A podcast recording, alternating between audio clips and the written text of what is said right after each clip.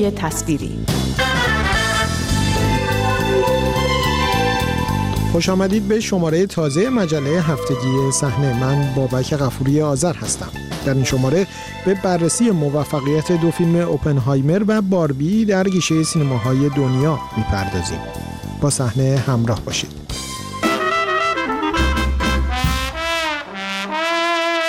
سینمای جهان. نمایش همزمان دو فیلم باربی و اوپنهایمر در سینماهای دنیا طی هفته های اخیر و استقبال چشمگیر مخاطبان و واکنش های گسترده به آنها سینما را بار دیگر مورد توجه همگانی در دنیا قرار داده است.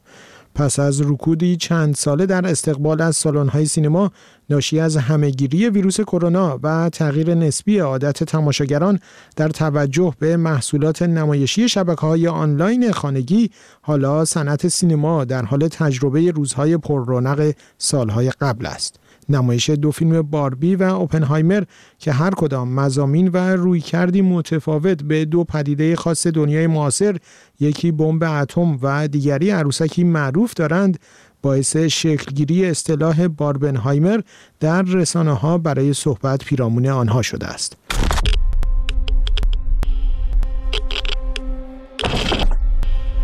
This is a national emergency.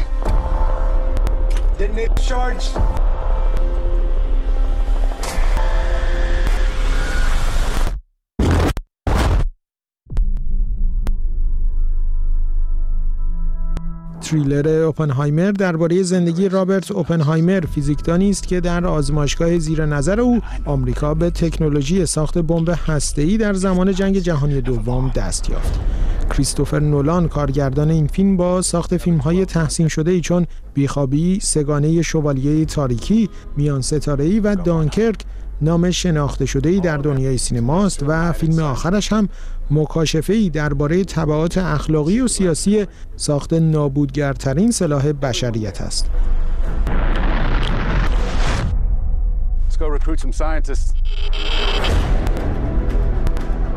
Build a town, build it. Don't let scientists bring their families. We'll never get. Why would we go to the middle of nowhere اوپنهایمر در میانه سومین هفته نمایشش از فروش 550 میلیون دلاری در سراسر دنیا فراتر رفته است.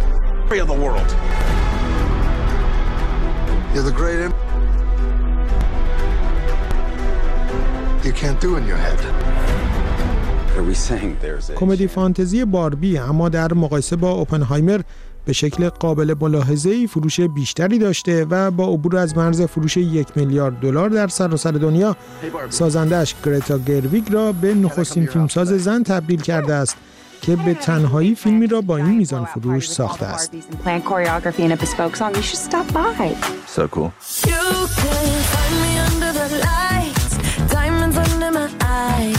the best day ever. It is the best day ever. So is yesterday, and so is tomorrow, and every day from now forever. You guys ever think about dying? پرفروش شدن باربی و رکورد شکنی خانم گرویگ به بحث های مختلف درباره نقش آفرینی هرچه بیشتر زنان در مناسبات صنعت سینمای دنیا دامن زده است. نزهت بادی منتقد سینمایی در این باره چنین می‌گوید اتفاق خارق العاده که درباره فیلم باربی رخ داده اینه که به پرفروشترین فیلم یک کارگردان زن بدل شده در حالی که همواره گیشه سینماها در تسخیر فیلم های مردانه با کارگردان های مرد بوده و پرفروش شدن فیلم یک فیلمساز زن سابقه زیادی نداره. رکورد قبلی به فیلم زن شگفتانگیز ساخته پتی جنکینز تعلق داشته ولی اساسا وقتی لیست پرفروش های تاریخ سینما رو مرور می‌کنیم کمتر با اسم زنی مواجه میشیم. بنابراین الان خیلی اهمیت داره که فیلم باربی در رقابت با فیلم های پرفروش و مطرحی مثل اوپنهایمر، نگهبانان کهکشان سه و برادران سوپر ماریو تونسته به چنین فروش استثنایی دست پیدا کنه. به نظرم دلیل این موفقیت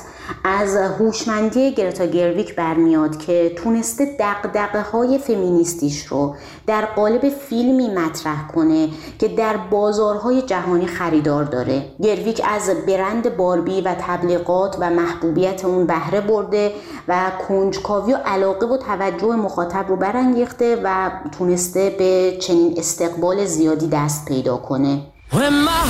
Breaks Some things have been happening that might be related. When my world shakes Cold shower falling off my roof.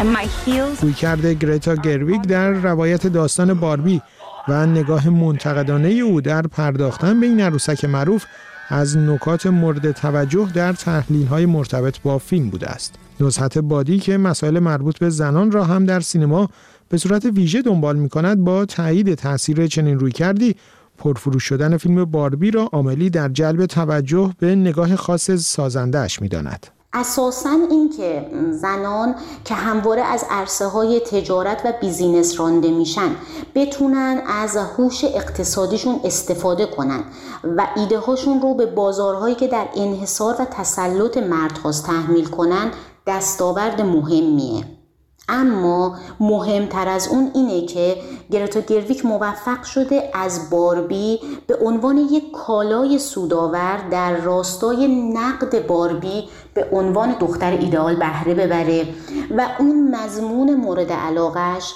در راستای به چالش کشیدن مرد سالاری و سرمایهداری نهفته در کلیشه های جنسیت زده رو هم به سمر برسونه. فکر می‌کنم این اتفاق بسیار مهمیه که زنها بتونن فیلم های فمینیستی یا فیلم های با موضوع زنان رو نه فقط به صورت آثاری شخصی و مستقل بلکه در قالب آثاری پرفروش و گیشه پسند هم ارائه بدن و مخاطبان زیادی رو با خود همراه کنن.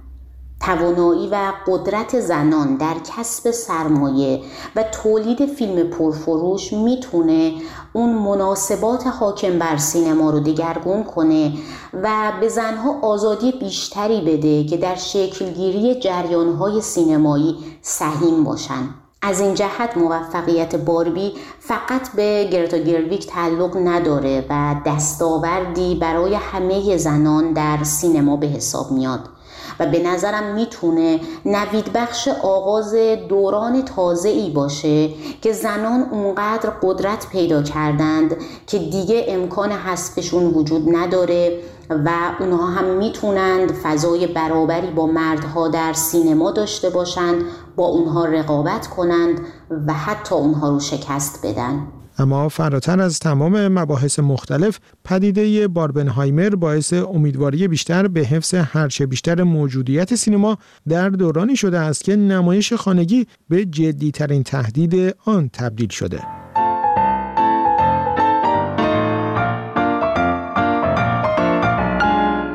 تئاتر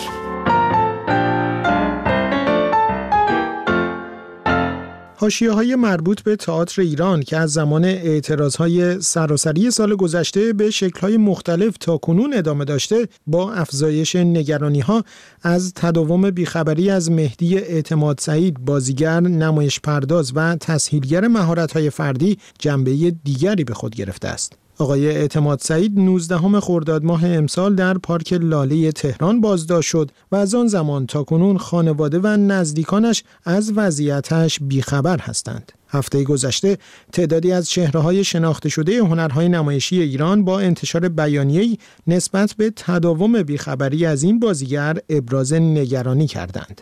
علی رفیعی، حمید پورازری، احترام برومند، محمد عاقبتی، مریم پالیزبان، علی شمس، هانیه توسلی، نغمه سمینی و علی اصغر دشتی از جمله امضا کنندگان این بیانیه بودند. علاوه بر آقای اعتماد سعید، محمد صادقی بازیگر دیگری است که در هفته های گذشته بازداشت شده است. در خارج از ایران هم اجرای نمایش خانه امن به کارگردانی حمید فرخ نژاد در شهر لس آنجلس آمریکا با حضور تعدادی از بازیگرانی که تا سالهای اخیر در جریان رسمی هنرهای نمایشی ایران فعال بودند خبرساز بود. این نمایش قرار است طی ماههای آینده در شهرهای دیگر آمریکای شمالی و اروپا هم اجرا شود. از همراهی دیگرتان با مجله هفتگی صحنه سپاس گذارم تا هفته آینده شب و روز خوش. صفحه رسمی رادیو فردا در اینستاگرام. instagram.com رادیو فردا.